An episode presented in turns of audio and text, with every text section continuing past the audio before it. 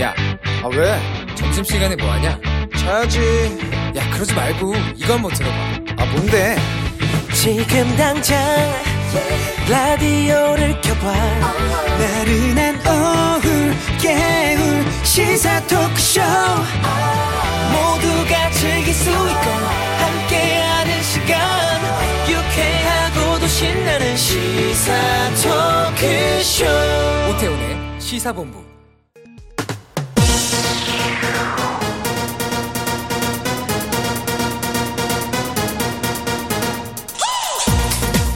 박정호의 본부 뉴스. 네, 오태훈의 시사본부 2부 첫 시작은 이 시각 주요 뉴스들 정리해드립니다. 본부 뉴스 오마이뉴스의 박정호 기자 함께합니다. 어서 오세요. 네, 안녕하십니까. 예.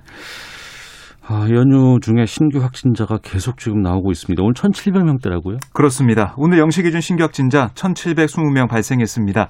어제보다 6명 줄었는데요. 이틀 연속 1,700명대고요. 음. 사실 매주 수요일을 기점으로 확진자 수가 급증하면서 2,000명을 넘는 뭐 그런 주간 패턴이 있었는데 아, 이 연휴 때문에요. 뭐 이렇게 좀그 검사 준 상황이고. 건수가 좀 많이 그렇습니다. 준거 아니겠어요? 네. 그래서 확산세가 꺾였다고 보기 어렵고 예. 특히 대규모 인구 이동의 여파가 본격화하는 추석 연휴 이후부터 음. 점진적으로 전국적 재확산이 우려되는 네. 그런 상황입니다. 네.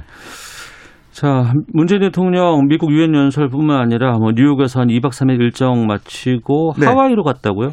그렇습니다. 이 문 대통령은 이 제 76차 유엔 총회 기조연설을 통해서 종전선언의 필요성 이걸 다시 한번 강조를 했고요. 네. 남북미, 남북미 중 이 정상들 모여서 종전 선언하자 이렇게 제안을 했고 이 한반도 평화 프로세스가 소강 국면에 접어든 상황이지만 top-down 방식의 에, 그런 종전 선언 카드로 돌파구를 찾겠다 이런 의지를 다시 부각을 했습니다. 음. 그리고 이제 국제사회의 지지를 당부를 했는데요. 특히 문재인 대통령은 이 미국 뉴욕 유엔 총회장에서 열린 이 지속가능 발전 목표 고위급 회의 SDG 모멘트의 정상으로서는 유일하게 참석해서 코로나 극복을 넘어 더 나은 회복과 재건을 이뤄야 한다. 이렇게 우리나라의 선도적 역할을 강조하는 그런 모습도 보였습니다. 이 자리에는 이문 대통령이 미래 세대와 문화를 위한 대통령 특별사절로 임명한 방탄소년단이 나란히 참석해서 눈길을 끌었고요. 네. 또한 문 대통령은 미국 제약사 화이자의 엘버트 블라 회장을 만나서 내년도 코로나 백신 추가 구매 또 조기 공급 방안 이걸 논의했고 또 백신 원부자재 협력 강화 등을 골자로 하는 한미 백신 협력 협약 체결식에도 참석을 했습니다. 네. 아, 아울러 보리스 존슨 영국 총리와의 정상회담에서는 이 한영 아, 양국의 백신 유한을 공식화했는데요. 이런 여러 가지 일정을 소화한 다음에 하와이로 호놀룰루 이동한 문 대통령은 한국전 한미유해 상호 인수식에 참석을 합니다. 어. 해외에서 열리는 유해 인수식에 대통령이 참석한 건 이게 처음인데요. 네네. 청와대 관계자 말 들어보면 이번 행사를 통해 한미 동맹을 재확인하고 나라를 위해 희생한 분들에 대한 국가의 무한 책임 의지를 강조할 거다라고 설명을 했습니다. 아, 이렇게 문 대통령은 3박 5일간의 방미 일정을 마친 다음에 내일 오후에 귀국을 합니다. 네. 국민의힘 이준석 대표도 지금 방미길에 올랐는데 네. 현 정부의 대북 정책에 대해서 상당히 부정적인 입장을 보였다고요. 그렇습니다. 이 대표는 오는 27일까지 미국 워싱턴, 뉴욕, 로스앤젤레스를 차례로 방문하는데요. 인천공항에서 취재진과 만나서 한 얘기가 좀 눈길을 끌고 있습니다. 문재인 정부의 대북 정책, 이건 트럼프 행정부가 재선에 실패하면서 지금과 완전히 다른 방향으로 가야 한다. 아, 이런 인식이 한미 간에 생겼다는 게 이 대표의 아, 그런 지적이었어요. 그러니까 미국 트럼프 행정부 시기에 문재인 정부가 진행했던 대북 정책 아, 상당히 폐기되는 수준으로 가야 한다. 아, 이렇게 아, 주장을 했고요. 네. 문 대통령이 유엔 총회 연설에서 종전 선언을 제안한 것에 대해서도 임기 말에 새로운 제안을 하기보다는 지금까지 했던 것들을 잘 마무리하고 잘못된 점이 있으면 재검토하는 과정을 거치면 좋겠다. 이렇게 또 지적을 했습니다. 네. 공정거래위원회가 카카오 같은 이제 플랫폼 기업, 빅테크 기업들의 문어발식 사업 확장에 대해서 감시를 강화한다고요? 네, 그러니까 카카오 사항을 보면 계열사 수가 2017년 63개에서 올해는 118개로 늘었어요. 네. 그러니까 카카오가 총 71개 대기업 집단 가운데 자산 총액 순위로는 18위에 그쳤습니다. 하지만 계열사 수로는 SK의 148개에 이어서 2위에 올랐습니다. 그만큼 많이 합병을 했다라고 볼 수가 있겠는데요. 카카오를 비롯한 플랫폼 기업들의 기업 결합 사례를 살펴보면 전혀 관계가 없는 업종을 합치는 이 혼합 결합이 상당수인데요. 네. 수평 결합이나 수직 결합과 달리 경쟁 제한성 우려가 낮은 것으로 판단돼서 심사 통과가 한결 쉬운 편이거든요. 그래서 이번에 이제 공정위가 카카오 모빌리티의 온라인 차량 대여 플랫폼 사업 딜카 인수를 혼합 결합으로 보고 승인한 게 대표적인 사례로 볼 수가 있겠습니다. 네. 플랫폼 기업이 소규모 스타트업을 인수하면 심사 대상에서 아예 빠지거나 심사를 받더라도 경쟁 제한성이 없는 것으로 판단하는 경우가 많은 상황인데 음. 아, 그래서 이 카카오의 사례를 보듯이 여러 가지 문제점이 부각되고 있어서 공정위는 올해 연말부터 기업 규모뿐 아니라 거래 금액도 따져서 기업 결합 심사 대상을 확대하고요. 플랫폼 기업의 지배력과 경쟁 제한성 등을 판단하는 방법을 연구해서 전반적인 제도 보완에도 아, 착수하는 그런 방침을 정하고 있습니다. 그러니까 뭐 콘텐츠 SNS 등의 월간 이용자가 100만 명 이상인 회사를 6천억 넘게 인수할 경우 네. 이런 기업 결합 심사를 받도록 하겠다. 이런 여러 가지 방안을 내놓고 있습니다. 네. 자, 민주당 지역순회 경선 중인데 최대 승부처로 꼽히는 호남 대전. 네. 어, 이 호남 지역의 권리당원 투표 지금 오늘 전북에서 또 시작됐다고요? 그렇습니다. 이 전북에서 오늘 시작돼서 이 결과가 오는 26일, 그러니까 돌아오는 일요일에 에, 전북 합동 연설에서 드러나고요. 네. 그 하루 전, 그러니까 토요일에 발표되는 광주 전담 순회 투표 결과 이것도 주목이 되는데 이렇게 이번 주말에 열리는 호남 경선 이게 사실은 앞으로 이제 민주당 경선의 분수령이 될 것 같아요. 네. 그러니까 이게 호남 경선 결과 그 자체도 뭐 20만 명 규모가 되니까 크지만 10월 3일 공개되는 2차 국민 일반당원 투표 결과에도 영향을 미치면서 사실상 대세를 저을 거다 이런 전망이 나오고 있습니다. 초반 53% 득표율로 선두를 달리고 있는 이재명 경기지사는 호남 경선을 통해서 과반 승리를 굳히겠다. 그러니까 본선 직행에 쐐기를 받겠다 이런 입장이고 네. 반면에 이낙연 전 대표 측은 의원직 사퇴 승부수를 지렛대로 호남 민심이 들썩이고 있다 라고 얘기하면서 반전을 자신하는 그런 모습입니다. 아 그리고 추미애 전 법무장관, 박용진, 김두관 의원 등도 연휴 기간 호남 일대로 훑으면서 표밭을 다지고 있는 상황인데요. 네. 이 가운데 선명성 또 개혁성을 앞세워서 아, 10% 넘는 득표를 기록 중인 추 전 장관이 어느 정도 어, 파괴력을 보일지 여기도 관심이 쏠리고 있습니다. 네. 정치권에 찬바람 불면은 이제 국정감사철이 오는구나 이런 네. 얘기를 많이 하고 또 국정감사는 야당의 시간이다 뭐 이런 얘기를 참 많이 하고 그렇습니다. 문재인 정부의 마지막 지금 국정감사가 이제 앞두고 있는 상황인데 네. 이번 국정감사는 아무래도 이 대선 후보들 검증 이게 주로 이슈가 되지 않을까 싶은데 지금 어떤 상황이에요? 네, 그렇습니다. 이제 우선 법사위 상황을 보면요. 네. 민주당에서는 고발 사주 의혹과 관련해서 윤석열 전 검찰총장 이 본인 출석을 요구할 방침이에요. 음. 아, 그리고 국민의힘 측에 고발장을 전달한 것으로 지목된 손준성 검사, 네. 또 고발장 전달 통로로 알려진 국민의힘의 김웅 의원, 또 당시 당 법률자문위원장을 지낸 정점식 의원, 제보자 조성은 씨까지 증인을 채택하자 이런 입장을 보이고 있습니다. 네. 하지만 국민의힘은 뭐 이렇게 다 부르면 이게 정쟁의 장이 되지 않겠냐 음. 이렇게 주장하면서 무리한 요구다라는 입장이거든요. 그래서 여야 협의에서 극심한 진통이 불가피해 보이고요. 반면 정보위에서는 네. 박지원 국정원장이 이 조성은 씨의 제보 과정에 개입했는지 어. 이게 좀 쟁점이 될 전망이에요. 예. 그래서 국민의힘은 박지원 원장이 언론 보도를 앞두고 조성은 씨와 여러 차례 만난 사실 이걸 계속해서 강조하면서 박지원 원장의 국정원법 또 선거법 위반 의혹을 파고들 계획입니다. 아, 교육에서는 윤 전 총장 부인 김건희 씨 박사 논문 이게 도마에 오를 것으로 보이는데요. 네. 민주당이 김 씨 논문의 부실 검증 논란과 관련한 증인들을 신청했지만 국민의힘에서는 아니 조국 전 법무부 장관 딸의 입시 비리 의혹에 대한 증인들도 불러야 한다. 이렇게 맞서고 있습니다. 어떻게 조율될지는 좀 봐야 될 것 같고 그리고 경기도 국감을 맡은 행안위와 국토위에서는 국민의힘이 피감기관장인 이재명 경기지사의 대장직 의혹을 겨냥하고 있는데요. 뭐 일각에서는 이재명 지사가 아, 그 국감 앞두고 지사직을 내려놓는 거 아니냐 이런 얘기도 나오고 있는데 어. 그럴 경우에도 국민의힘은 어 이거는 뭐 증인 신분으로라도 국감 출석 꼭 해야 된다 음. 이렇게 주장을 하고 있습니다. 알겠습니다. 하나만 더 보겠습니다. 2011년 후쿠시마 원전 폭발 사고 이후에 미국 정부가 이제 일본산 식품에 대한 수입 규제를 했는데 네. 이거 다 풀었다고요?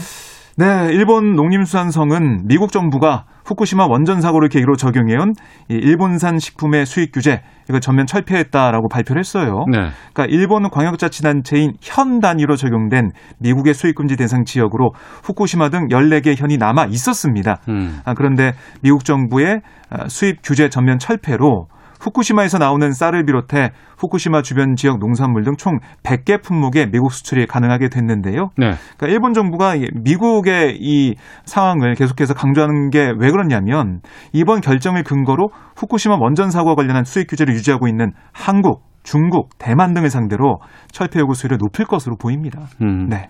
알겠습니다. 여기까지 하겠습니다. 오마이뉴스의 박정호 기자와 함께했습니다. 고맙습니다. 고맙습니다.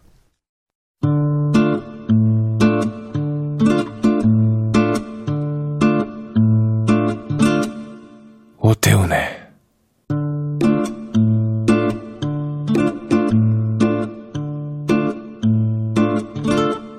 시사본부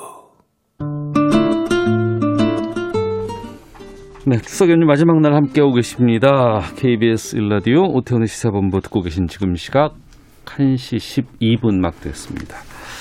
시사본부는 청취자 여러분들의 참여 기다리고 있습니다. 샵 9730으로 의견 보내주시면 소개해드립니다. 짧은 문자 50원, 긴 문자 100원, 어플리케이션 콩은 무료로 이용하실 수 있고 팟캐스트와 콩, KBS 홈페이지를 통해서 시사본부 다시 들으실 수 있습니다. 그리고 콩 앱을 이용하시면 일라디오 생방송을 보이는 라디오로 만나실 수 있는데요. 콩 앱 일라디오 채널 화면 하단에 이 캠코더 모양의 마크 있습니다. 이거 누르시면 영상으로 만나실 수 있고 물론 유튜브를 통해서도 생중계되고 있습니다. 유튜브에서 일라디오 아니면 시사본부 이렇게 검색하시면 영상으로 확인하실 수 있습니다. 수요일 전문성과 현장성이 살아있는 고품격 high quality 범죄 수사 talk를 지향하는 시간입니다. 매주 수요일에 아는 경찰 배상훈 전 서울경찰청 범죄심리 분석관 나오셨습니다. 안녕하십니까? 안녕하세요. 김은배 전 서울경찰청 국제범죄수사팀장 자리하셨습니다. 안녕하십니까? 안녕하십니까. 예. 명절에 이렇게 나와주셔서 고맙습니다. 아, 무슨 말씀을. 김은배 팀장께서는 추석 연휴 어떻게 보내셨어요? 어제? 연휴는 이제 저 같은 경우는 이제 식구가 많은데요. 네. 동생도 있거든요. 놀지 네. 말라 그랬고, 어, 그제 아들만, 예. 아들 딸만 와가지고 기도회식을 해서 어. 제사를 지내니까 저희가 예, 예. 식구들과 같이 간단하게 어. 여섯 명을 넘으면 아, 여덟 명 넘으면 안 되지 않습니까? 네네. 그러니까 여섯 명 내외에서 음, 간소하게 차례도 지내고 또 맛있는 거 나눠 먹고 네. 즐겁게 지내고 빨리 음. 밥 먹고 빨리 보냈어요 가라고. 오래 있으면 안 되니까.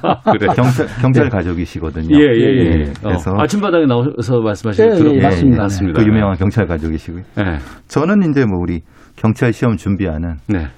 수험생 학생들 음. 어, 좀 위, 위로? 위로 해갖고 이제 좀 뭐 다과나 좀 하고 그랬죠. 어, 우리 그 경찰 준비하는 제자들 중에 예, 예. 못 간, 어, 안 갔다고 해야 되네. 그러니까 노, 노량진에서 지금 있는 좀 힘든 제자들을 위해서. 그 수험생들은 언제 시험 봐요, 그러면? 어, 시험 언제 앞두고 있는 거예요? 지금 10월 지금 또 있죠? 다른 다른 거 하나 더 있고 그렇습니다. 음. 예. 그러니까 이제 준비가 계속 되거든요. 이- 네. 뭐 1년에 한 두 번, 세 번, 또 아. 한 특채도 번이나 두 다르게 번 정도를 예. 모집을 하니까 또 열심히 아. 특채도 있고. 예, 특채도 네. 있고 또 다른 어. 게 있으니까. 예.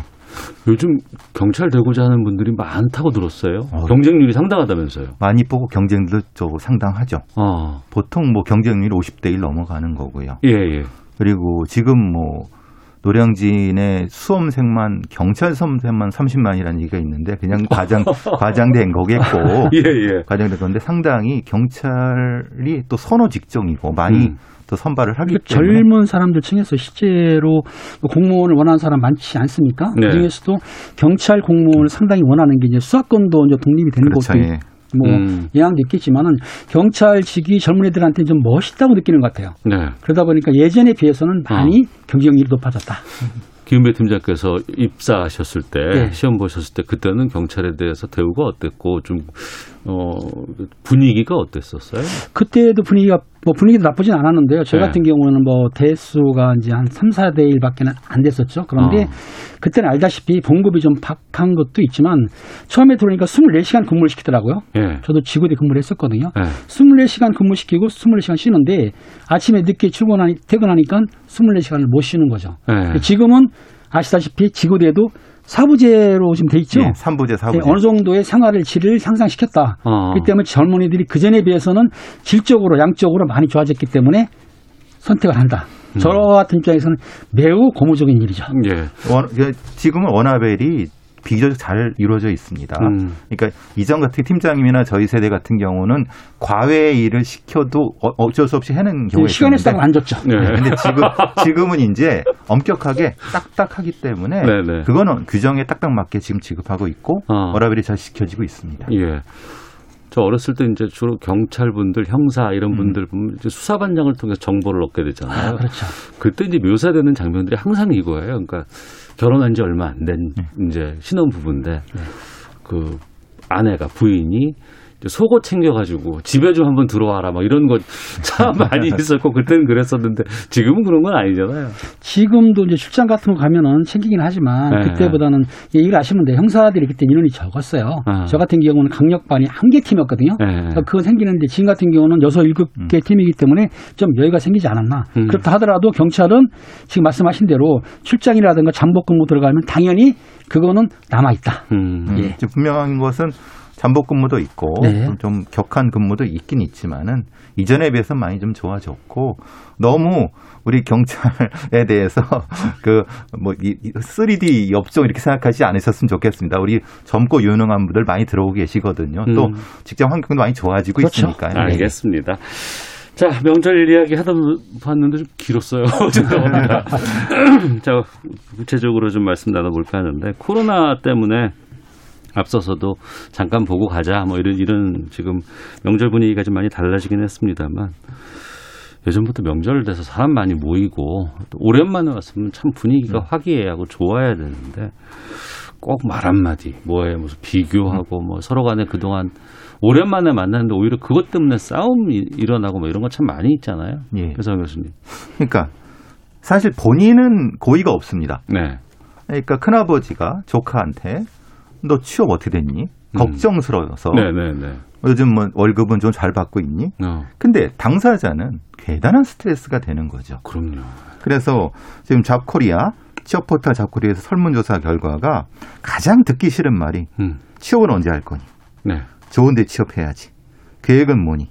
이런 거라고 합니다. 그러니까 다 똑같은 맥락이죠.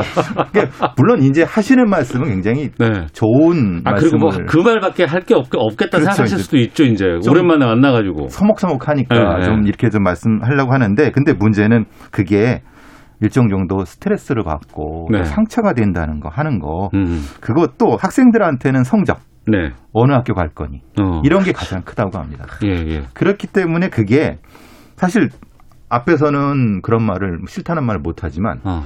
그 뒤에 음복하고 네. 약주 한잔 들어가면 이 형제들끼리 음, 또왜 비교하느냐 라서 이제 감정이 올라오는 그게 가장 큰 이유가 된다고 합니다. 그왜 이렇게 막 무- 물어보실까 싶은 아 거예요. 근데 가족끼리 모이면 네. 그 이제 조카라든가 동생들 오면 물어볼 게 없지 않습니까? 네, 네. 그럼 취업 준비하는 애한테는 너 언제 직장에 취업할래? 그리고 이 말도 해요. 내 친구 아들은 그 KBS에 유명한 KBS에 취업했는데 너는 뭐 하냐? 어. 그럼 스트레스 받는 거죠. 당연히 맞죠. 그리고 또 어. 그좀 우리가 직장인 같은 경우는 말다시피 애안난 사람들, 네. 야 애 어떻게 할 거야, 날 거야, 안 날 거야, 언제 날 어. 거야 물어보게 되면은 본인들은 웃지만은 속으로는 쓰리겠죠. 네. 안 날는 사람도 있고 날려고 하는데 못 나는 사람도 있고 음. 또 학생들은 당연해요. 용돈을 주면서 네. 너 성적이 어떠냐? 어느 대학 갈래? 이 물어보는데 우리들은 편하게 물어보지만 상대방 즉 듣는 입장에서는 그게 스트레스를 쌓인다라고 음. 하는데 가족끼리 모이면 어른들이 지금 교수님 말한 대로 그런 거를 다 물어봐요 사실은. 때문에 어른들이 물어보는 거는 그냥 부드럽게 물어보는 거니까 듣는 사람 입장에서 조금 아이 그런가 보다 하고 넘어가면 되는데 스트레스 받지 말아라 그럴 수도 있다. 질문 한 건당 얼마씩 이렇게 좀 그 뭔가 좀 그러니까 이제 정액제로 해놓으면 어떨까 그러니까 취업, 싶은데. 취업 질문 15만 원, 네. 아 그럴까요? 성적 질문 10만 원, 어, 어. 결혼 질문은 20만 원 이렇게 랭킹을 매기가 죄송합니다. 네. 명절에 그러다 보니까 또 사건 사고도 많이 있고 또 서로 간에 이제 그 감정 때문에 폭발하는 경우가 좀 꽤 많이 있다고 하는데 김은배 팀장께서 좀 그 유형이 좀 있죠. 유형이 좀 있습니다. 사실 명절 사고는 교통사고가 제일 크고 많은데 또 네. 빈집털이도 있거든요. 음. 근데 가족끼리 이제 재산 때문에 다툰 경우도 있기 때문에 이제 커다란 사건이 되는 경우가 있어요. 일예로 그 지난해 추석에 연휴 때인데요. 그 누나가 자기 동생네 집을 놀러 왔습니다. 네. 동생이 모친이 받은 유산하고 자기가 모은 돈으로 18평 아파트를 산 것 같아요. 예, 예. 그런데 술 마시면서 매형이 한 말했습니다. 어. 야, 너 부모 유산도 받고 했으니까 나한테 용돈도 주고 너한테도 줘라. 이 말은 뭐냐면 유산 상속은 1대 1이지 않습니까? 근데 아마 유산 상속 안, 했, 안 했던 것 같아요. 그런데 그 18평 아파트에 사는 남동생 입장에서는 부모가 아니 누나가 잘 살고 있는데 오히려 자기가 돈 달란다 그래가지고 흥분해가지고 그만 흉기로 매형을 찔러서 매형을 사망했고 음. 누나도 커다란 상처를 입었습니다. 어. 이런 식으로 이제 사건 난 적이 있었고요. 그래서 그 징역 18년이 선고됐다는 거예요. 가족끼리 모여서 그 좋은 자리에 커나큰 살인 사건이 발생하고 본인도 징역을 살게 됐고 또 지난해 연휴에요. 설 연휴 때는 그 스무 살 먹은 외손자가 외할머니가 돈을 안 준다고 폭행을 했다는 거예요. 근데 네. 보면 도박을 많이 했는데 아마 2년 동안 그 할머니한테 도박 돈을 한 2천만 원 정도를 가져갔는데도 불구하고 돈을 적게 준다고 할머니를 폭행을 한 적이 있고 하나만 더 말씀드릴게요. 음. 지난 설 당일에 25일인데요. 그 이제 가족이 모임이 이제 집으로 왔을 거 아닙니까? 네. 근데 보일러를 약하게 틀었던 것 같아요. 그러니까 그 아들이 아버지한테 보일러를 키운다 하니까 아버님이 전략하는 마음에서 음. 옷을 좀 껴 입어라 이렇게 말했는데 뭘 추워 그냥 옷 하나 더 입으면 되지. 이렇게 이제 네. 얘기를 하셨겠죠. 근데 그런 이제. 보일러 문제는 이제 경비가 나가니까 다퉜던 것 같은데 네. 이 격분한 아들이 그만 흉기로 또 아버님을 찔렀어요. 예. 아버님 사망을 했죠. 이, 이 사람 이거 이 같은 경우에도 징역 16년을 받았는데 가족끼리 그 설 연휴나 아니면 추석 연휴 때 서로가 마음을 훈훈하게 배려해야 되는데 불구하고 이런 문제 때문에 사건 사고 나가지고 불행한 일이 생겼던 거죠. 김현배 팀장께서 지금 이런 문제라고 말씀하셨군요. 들어보면 그냥 처음에 발단은 사소한 거예요.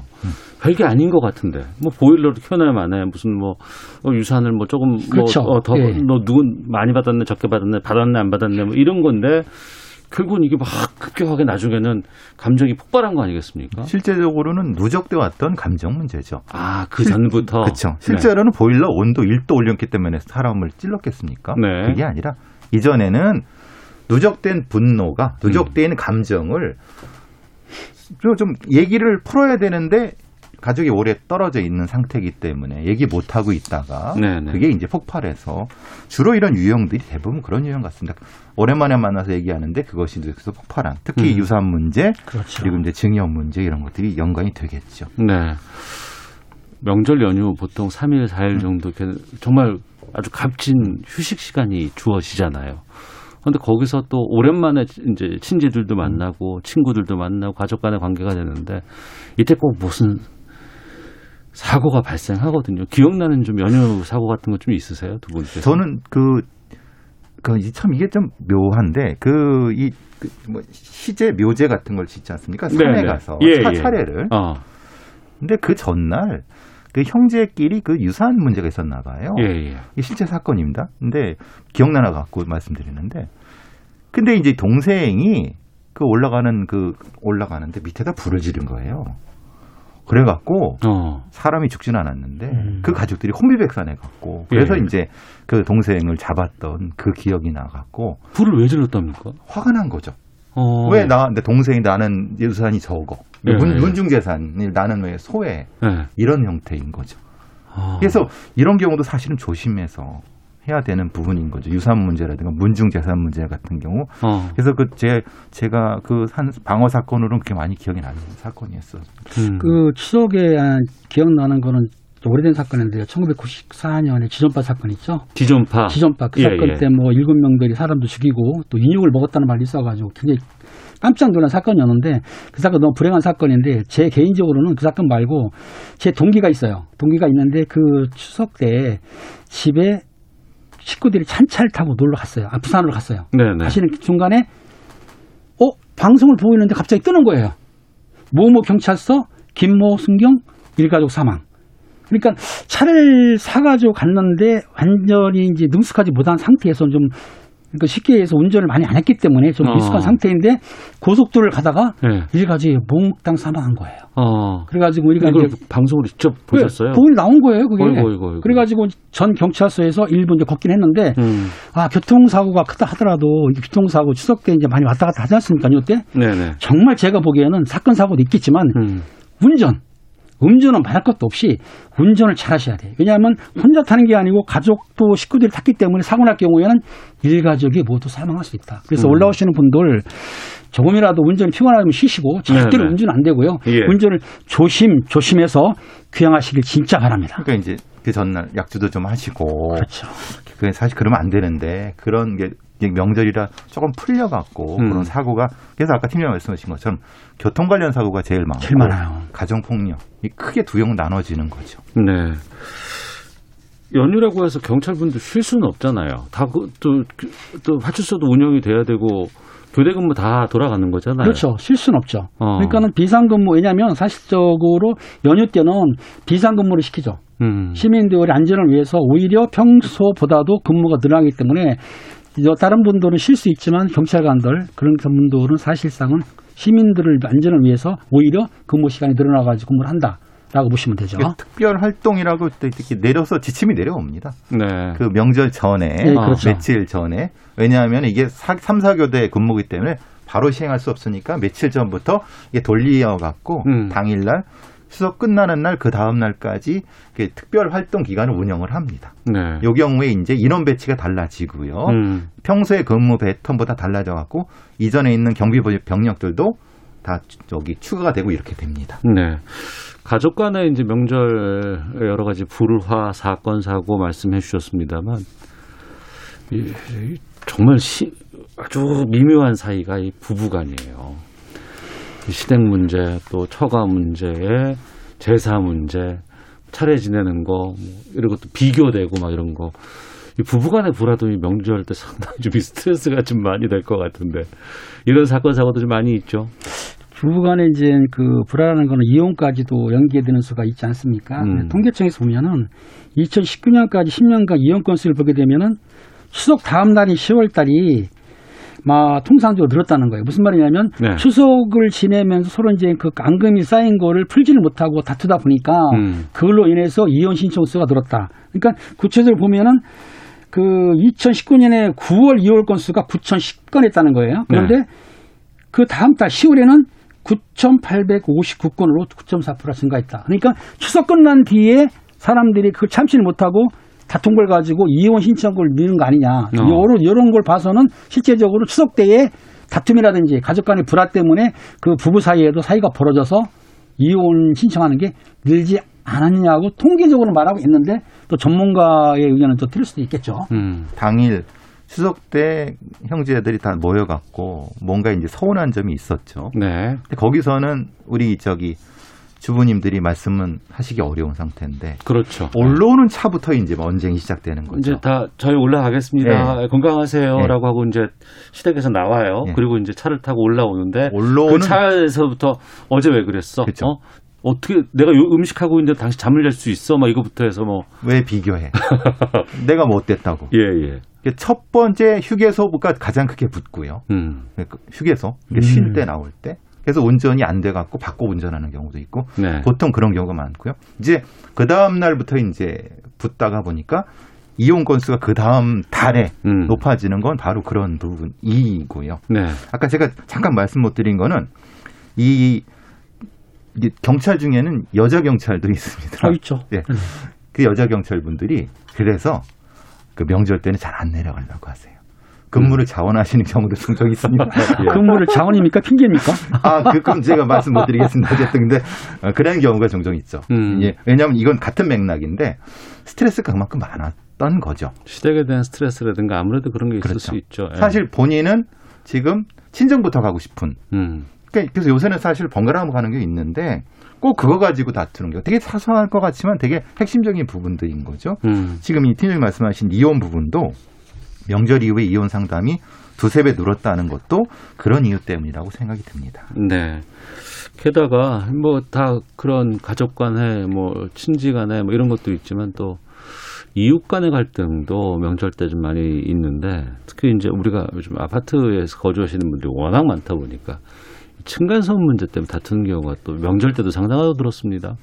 특히 이제 명절은 많이 모이시잖아요. 그렇죠, 그렇죠. 이- 그러니까 우리가 보통 그 지방에 있는 거라고 하면은 그냥 단독 주택이라고 생각하는데 요새는 아파트 주거를 많이 하니까 음, 그 아파트에서 모이니까 평소의 소음의 몇 배가 발생하는 거고 그렇죠. 또 예. 밤새 또 아이들도 있고 막 이게, 이게 되니까 음, 그런 층간 소음 발생 확률도 훨씬 높아졌다고 해서 뭐 이- 이제 말하자면 그 갈등 때문에 심한 경우는 말다툼 이상의 폭력상해 특히 이제 윗집 아랫집에 멱살잡이 같은 걸 하고 뭐 신고되는 경우 이게 참 뭐 손도끼 같은 거 등장했다고 하고 둔기로 등장하는 부분들 이런 부분들이 상당히 많아 빈도가 높아지는 것 같다는 느낌이 듭니다. 팀장님, 이 층간 소음은 어떻게 풀어야 돼요?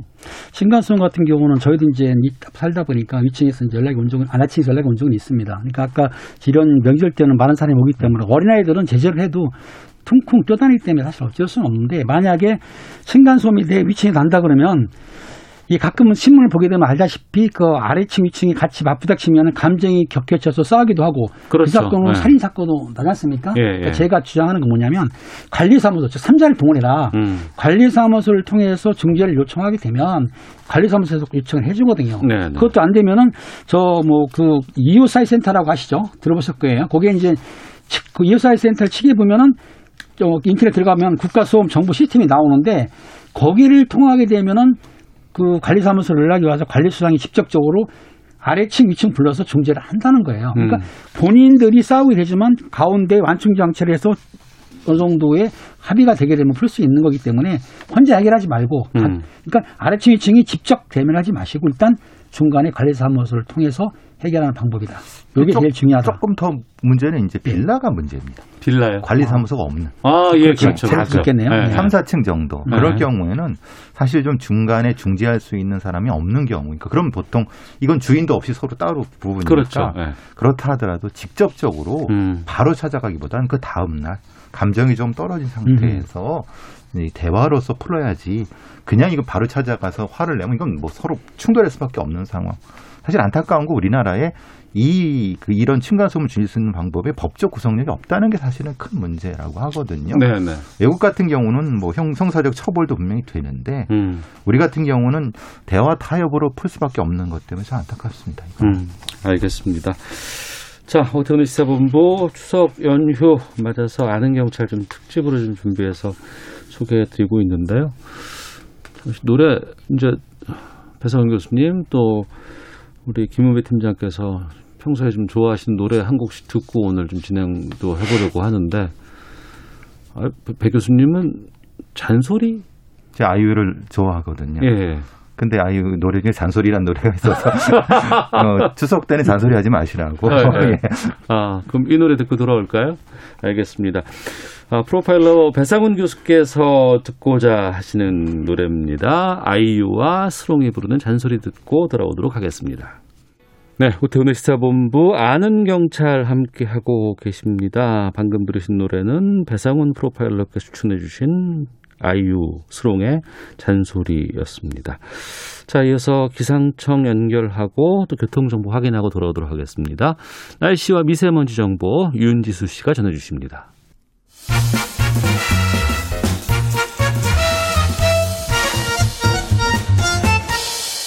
오태훈의 시사본부. 네, 시사본부 아는 경찰 아, 김은배 전 서울경찰청 국제범죄수사팀장 그리고 배상훈 전 서울경찰청 범죄심리 분석관과 함께하고 있습니다. 명절 연휴 기간의 사건 사고 중에서 좀 짚어볼 게 있어서 좀 두 분과 말씀 나누죠. 국민의힘의 장재원 의원 아들이 장영준 씨가 있는데 지난번에 한번 저희가 다뤘었잖아요. 예. 지난번에도 여러 가지 좀 구설에 오른 적이 있었는데 이번엔 무면허 운전을 하다가 사고를 냈다고 합니다. 그러니까 집행유예 지금 선고받은 상황이잖아요, 지금. 예. 게다가 뭐 무면허 운전에다가 경찰 폭행 혐의도 추가됐다고 하는데 어떤 사고예요? 18일 날 밤에 10시 좀 지나서 벌어진 사건입니다. 며칠 네. 안 됐죠. 예, 예. 카톨릭 성모병원 서울에 있는 그 저 강남 쪽에 있는 거기인데 우회전하면서 진입하는 과정에서 아마 어, 본인의 차가 다른 앞에 옆에 있는 차를 접촉 사고를 일으켰는데 네. 이제 그래서 가서 경찰이 가서 사건을 확인하려고 했더니 좀 움직임 좀 이상해서 음. 음주 추정을 요구했는데 음주 추정을 거부하고 네. 그 거부한 것만이 아니라 경찰관을 밀치고 그러면서 이제 머리로 들이받았다고 하고 그게 이제 시 블랙박스에 나, 뒷차 블랙박스에 나와 있는 거죠. 네, 네. 그래서 경찰관 폭행 혐의 이 지금 여러 가지 그 예. 접촉 사, 사고 자체가 뭐 경미하지만은 그 사건에 의해서 또 다른 이제 구설수가 오른 상태인 거죠. 그 기억나는 게 2019년인가 한참 그때 청문회 전국이고 막 이럴 때였어요. 그때 이제 그 아버지인 장재원 의원 아들의 사고 그다음에 이제 그때 뭐 음주운전 이것 때문에 큰 논란이 됐었는데 당시에 어떻게 된 거였었죠 그때? 그렇습니다. 2019년 9월 달인데요. 그 노엘이라고 부르죠. 장재훈 의원의 아들인데요. 그 차를 몰고 가다가 오토바이를 부딪혀 사고를 냈습니다. 물론 그 당시에 음주를 했습니다. 그런데 그 운전 사고를 낸 뒤에 운전자를 바꿔치려고 하는 행동을 했던 거예요. 네, 시끄러웠죠. 네. 본인이 이제 운전 안 한 것처럼 다른 사람 불러서 운전한 것처럼 그렇게 바꾸려다가 이렇게 들켰죠. 음. 아주 시인을 했기 때문에 당시에 그 건을 해가지고 징역 1년 6월에 집행유예 2년이 나왔던 거예요. 네. 그래서 면허는 당연히 취소가 됐겠죠. 어. 그런데도 불구하고 자숙하지 않고 이번에 똑같이 지금은 무면허에다가 음주운전이겠죠. 면허가 취소가 됐으니까. 그때 취소됐으니까. 예, 그 사건을 벌였기 때문에 지금 비난이 쇄도하고 있는 거죠. 그 당시에도 소속사를 동원해서 뭔가 예. 이렇게 전화를 하고 뭐 이랬을 거라는 추정 때문에 그때도 우리가 방송했던 네, 기억이 했었어요, 나죠. 그때 근데 그것은. 예. 본인이 아니라고 하고 증거가 없기 때문에 했지만은 사실은 대단히 이거 사법 체계를 우습게 보는 것이 아니냐 어, 이런 얘기가 있었어 갖고 본인도 스스로 이제 자숙하겠다고 했었고 네. 지금이 이 집행유예 기간 냅니다. 음. 근데도 이런 형태의 이 사고를 일으켰다는 게 참 저도 참 아, 우선 없죠. 그러면 예. 집행유예라는 건 너 죄질이 있어. 하지만 이걸 좀 유예해 줄게. 그렇죠. 일정 정도 기간 동안만큼은 자숙하고 잘 지내. 절대로 범죄 같은 일에 연루되거나 네가 하지 마. 그러면 나중에 이거가 뭔 경감이 되거나 이렇게 되는 거야라는 것들이 재판부에서 해준 거 아니에요. 그렇죠. 그렇죠. 근데 그 기간 중에 또 사고를 친 거 아니겠습니까? 죄를 친 거죠. 거예요. 그렇죠. 예. 그럼 어떻게 되는 겁니까? 이제 사실은 가중이 돼야 되는 거죠. 이게 원래대로라면은 네. 같은 경우라고 하면 집행이 유예되거나 아니면 벌금형인 경우에는 예. 실형으로 가거나 어. 보통의 사람한테는 그렇게 되는 겁니다. 근데 그 말씀은 지금 사실은 보통의 경우에는 이렇게 말씀하셨단 말이에요. 그, 그, 그렇게 해야 되는데 안 되는 경우가 있다는 얘기 아닌가요? 우리가 뭐 유전 무죄, 무전유죄라고 그거 하는 이제 자랑 어, 뭐 속단할 수는 없는데 네. 1년 6개월 징역을 받았지 않습니까? 예. 집행을 안 했어요. 네. 근데 이번 사건을 해 가지고 만약에 구속이 돼서 형을 받게 되면은 음. 1년 6개월을 추가라도 살해야 되는 거예요. 그러니까 이번 건 무면허 운전이라든가? 음주운전 혐의라든가 예. 뭐 폭행 혐의 여기에서 만약에 그 재판 과정에서 죄가 나오면 예. 여기에 앞 서 1년 2년 6개월 집행유예가 됐던 1년 6개월의 실형이 추가가 된다. 그렇죠. 집행이 끝나지 않았기 때문에 1년 네. 추가가 되는데 네. 그렇기 때문에 옛날에 좀 훌륭한 로펌을 사게 되면 집행유예를 두 개 준 경우도 없지 않아 있었습니다. 집행유예를 두번 어, 준다고요? 가능됐었어요. 원래 안 되는 건데 되더라고요. 안 되는데도 그렇게 되고 되, 되는 이럴 경우에는 만약에 그 노예를 그 형을 집행을 안 하고 자, 선고를 안 하고 또 벌금을 해버리면 관계는 없죠. 그렇죠? 음. 예. 그러니까 요거는 지금 우리 입장에서 볼 때는 어 그럼 전번에 집행유예도 있고 이번에 중하기 때문에 형을 살겠구나 생각하겠지만 네. 실제적으로 그 훌륭하지 않고 유능한 변호사를 만나게 되면은 형을 집행을 안 받을 정도로 빠져갈 수가 있지 않겠냐라고 지금 우려하시는 거죠 교수님도. 그러니까 저도 그게 참와 이걸 뭐 판사를 비난할 수는 없지만은 네. 이게 집행유예 두 번 연속한다는 게 사실은 우리 일반인 상식으로는 말이 안 되지 않습니까? 네. 왜냐하면 자숙을 조건으로 집행유예를 했는데 그렇죠. 또 범죄를 저질렀는데 또 집행유예를 한다는 건 말이 안 되는데 네. 우리는 말이 안 된다고 생각하지만 법률가들은 그렇게 해버리니까 음. 좀 황당한 상황이 될 수도 있다. 뭐 아직은 모르겠습니다. 그렇죠. 아주 보통의 상황이라고 하면 이것은 실형이 나와야지 맞습니다. 거기다가 경찰관을 폭행을 했어요. 네. 머리로 들이받았단 말이에요. 그게 음. 찍혀 있어요. 이것은 심각한 사법 방해 행위입니다. 네. 그런데도 불구하고 이게 실형이 안 나오면 뭐가 실형이 나와야 되는 거죠? 이 대형 커뮤니티에 보니까 이 블랙박스 영상이 돌아다녀요. 네, 돌아다닙니다. 저도 이제 네. 봤어요. 이렇게 봤는데 우선은 앞서 배사원 교수께서도 말씀하셨지만 약간 좀 이게 어, 행동이 음. 비틀댄다거나 이런 게 있다고 하는데 근데 이번에 음주 관련해서는 지금 그 뭐 여러 가지 뭐 수치가 나오진 않고 있는 상황이거든요. 측정을 거부했기 때문에 그러니까 측정 거부로 이제 입건이 된 거죠. 네네. 그거 거부가 가능해요, 그렇게? 왜냐하면 강제로 네. 그 기기를 대갖고 불게 할 수는 있지만은 네. 자기가 입을 불지 않는 한 그건 할 수가 없는 부분인 거죠. 그리고 체일 부분도 마찬가지로 동의하면은 체일을 할 수가 있겠지만 체혈. 체혈. 예. 피를 뽑아서 피를 이제 뽑는 거죠. 예. 예. 그렇지만은 본인이 원- 동의하지 않으면은 영장 받아서 압수수색 해서 해야 되는데 네. 그것도 쉽지 않은 거죠. 그러니까 이번에 예. 네. 그때 그러면 영장을 받고 그럼 이미 혈, 혈중에 있는 알코올은 다 사라져 버린단 말입니다. 음. 그죠? 대다섯 시간 지나면 이미 사라져 버리기 때문에 그건 의미가 없어지는 겁니다. 그렇기 때문에 아주 교, 교화, 교묘한 사람들은 측정 거부하고 체열 거부해서 영장 가져오라고 해서 이런 형태가 진행됐을 경우 강하게 처벌할 수 있는 다른 어떤 법적 조치가 있어야 되는데 이걸 이용해 먹을 수 있다는 거예요. 그러니까 그 부분인데요. 어, 음주 운전을 측정을 음주 여부를 측정을 해서 거기서 받는 죄값과 측정을 거부해서 하는 것과 비교해 봤을 때 측정을 거부했을 때 더 무겁게 처벌해야 되는 거 아닌가요? 네, 무겁게 처벌할 수 있습니다. 그리고 음정 측정을 거부할 경우에는 면허도 취소가 되거든요. 예. 이번 것 같은 노예는 미리 면허가 취소된 사람이에요. 음. 그렇기 때문에 별 의미가 없다고 본 거죠. 물론 가중되는 건 맞는데 실제적으로 그 사항을 내가 봤더니 그 경찰 단속 경찰을 밀치는 건 봤는데 뭐 주먹으로 때리나 폭행은 하지 않고 밀치는 정도로 했더라고요. 그걸 주장하겠죠. 술 취해서 하기에는 때린 게 아니고 폭행한 게 아니고 단순히 거부한 거다라고 주장할 수는 있겠지만 네. 일단은 이런 상황이 벌어지면은 더 가중 처벌을 하는 게 맞는데 법원에 가게 되면은 가중 처벌이 쉽지가 않더란 얘기죠. 안 된다는 거죠. 아까 그러니까 그게 왜, 말씀드린. 그게 왜 쉽지가 않다고 단언하시는지가 저는 너무 화가 나요. 저- 이게. 왜냐하면은 저희들이 현장이나 이런 데서 많이 사례를 보면서 예. 실제로 이제 그 소위 말하는 좀 비싼 변호사들이 오면은 구분해서 이제 여러 가지 변호를 해대니까 실제로 그것을 정확히 입증하기가 사실 쉽지 않은 부분들. 음. 그러니까 이것을 이용해 먹는 사람들이 생긴다는 것들이죠. 네. 그러면 아예 아예 그 저- 측정 거부죄 자체 형량을 대단히 높인 상태 하거나 네네. 사법 방해죄 자체를 신설한다든가 하는 방향으로 해야 되는데 그거는 또 지금 안 하고 있으니까 음. 애매한 상황이 벌어지는 거죠. 지금 이것처럼. 네. 그러면 이게 단순히 그냥 이 사람에 한해서만 변호사를 비싸게 주- 쓴다 그러면은 그게 감형이 된다거나 정상 참작이 된다거나 이걸 용인하는 재판부도 문제가 있는 거 아닌가요?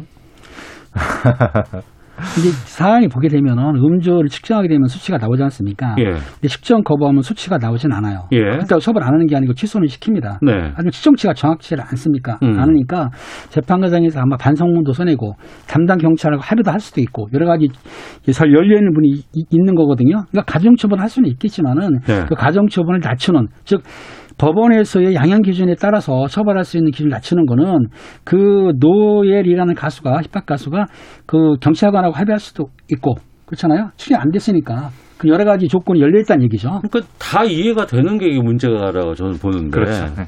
그리고 그날 같은 경우에도 경찰에게 무슨 뭐 폭행 의혹, 뭐 혐의가 있다고 하고 그리고 무면허 운전자였고. 예, 무면허입니다. 예. 그리고 신원 확인을 해보면은 이제 지금 집행유예 상태라는 것도 다 나왔을 거 아니에요. 그렇죠.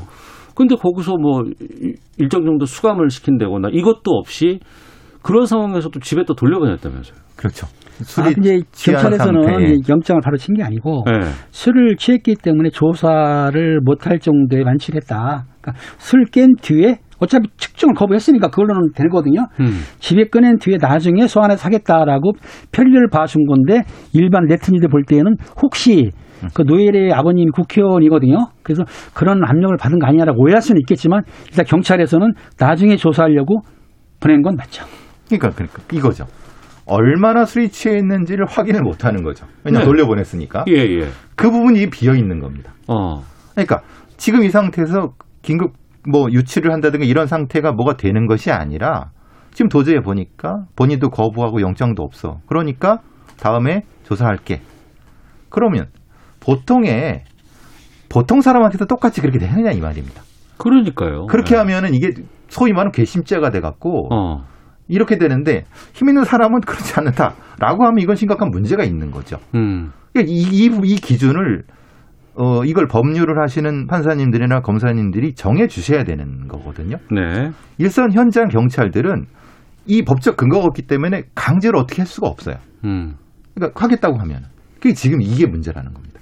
그러니까 일반적으로 집행유예 기간에 무면허에다가 경찰 폭행 혐의에다가 음주 의혹까지 이런 것들이 다 지금 추가가 되는 상황이라 그러면은 당연히 이건 법정 구속에다가 그 유예된 것들이 추가가 되는 건 일반적인 상식이잖아요. 그거는. 아니 그렇게 그 단정하시면 좀 아니 아니 그렇고요. 일반적으로 일반적으로. 한다고 네. 일반적으로 음주운전 해가지고 구속을 다 시키진 않거든요. 네. 사고가 났을 때. 네. 그 상대방이 사망했다든지 중상이 났을 때는 구속시키는 있지만 지금 노예를 단속한 거는 무면허의 음주운전하고 음주 거부거든요. 이 상황에 따라서 제가 중하고 그러니까 국무집행 방해를 가속 방해라고 하는데 그게 심했을 경우에는 체포를 해가지고 48시간에 영장 치면 되는데 담당이 보기에는 이거는 구속일 칠 사항이 아니라고 봤기 때문에 풀어준 건 맞아요. 음. 이게 소환해가지고 여론이 크다거나 문제가 되면은 영장을 칠 수는 있겠지만은 현재까지를 볼 때에는 조사가 좀 힘들다 해서 나중에 조사하겠다고 보낸 건 맞은 거죠. 그럼 재판 진행 만약에 이제 할 거 아니겠습니까?